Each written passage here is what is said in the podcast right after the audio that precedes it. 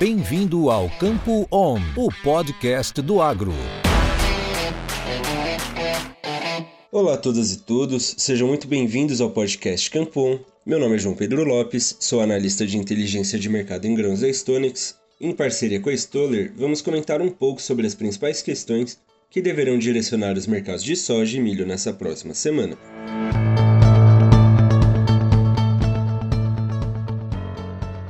Mas antes gostaria de comentar um pouco sobre o que aconteceu no mercado dos grãos na última semana.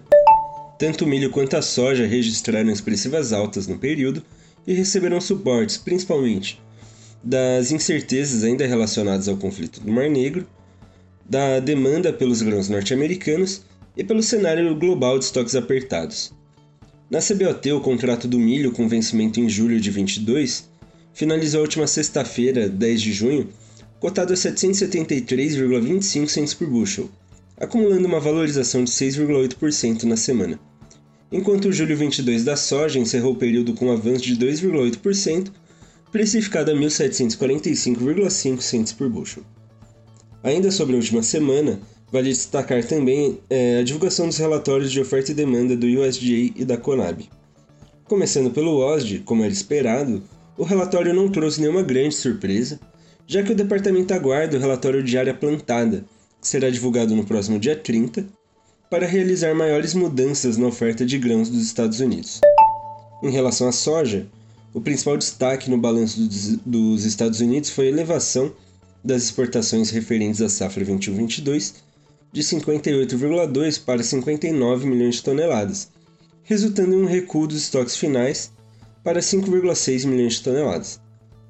Com isso, os estoques finais da safra 22-23 dos Estados Unidos também recuaram de 8,4 para 7,6 milhões de toneladas. O departamento modificou também suas estimativas de produção do Brasil e da Argentina, que foram elevadas para, respectivamente, 126 e 43,4 milhões de toneladas. Em relação ao milho, o principal destaque no balanço norte-americano foi a redução das exportações do país de 63,5 para 62,2 milhões de toneladas, o que resultou em maiores estoques finais para a safra 21-22 e 22-23, que avançaram para, respectivamente, 37,7 e 35,6 milhões de toneladas. Vale destacar também os ajustes feitos no balanço da Ucrânia, com um aumento de 5,5 milhões de toneladas na produção em 22-23 para 25 milhões, e uma elevação das exportações ucranianas de 9,2 para 10,7 milhões de toneladas. Passando agora para o relatório de oferta e demanda da Conab, em meio aos leves aumentos na área e na produtividade, a estimativa da companhia para a produção brasileira de soja em 21-22 foi elevada de 123,8 para 124,3 milhões de toneladas, em linha com 124,4 milhões é estimado pela Stonex. Houve um aumento em 900 mil toneladas no consumo doméstico da oleaginosa para 51,2 milhões, mas uma redução de 1,8 milhão nas exportações, para 75,2 milhões de toneladas.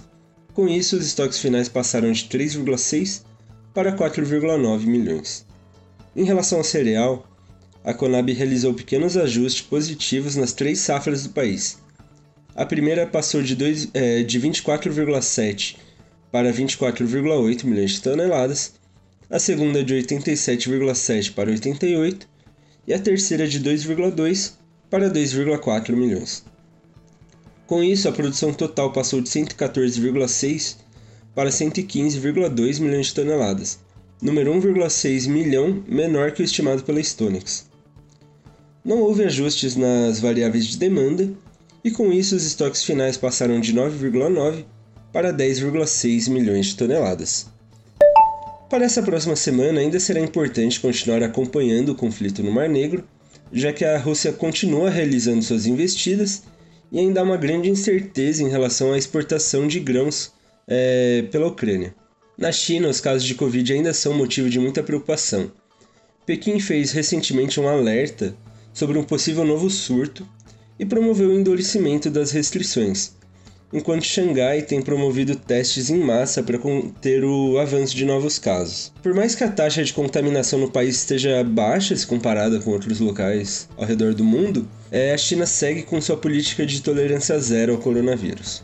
Nos Estados Unidos, o clima e as condições de plantio continuarão sendo acompanhados de perto, é, visto que os próximos meses serão fundamentais para o desenvolvimento do, das culturas no país e a definição da, produ da produtividade de soja e milho nos Estados Unidos. Bom, por hoje é isso. Obrigado a todos, uma ótima semana e até a próxima. Isso é conhecimento, isso é Stoller.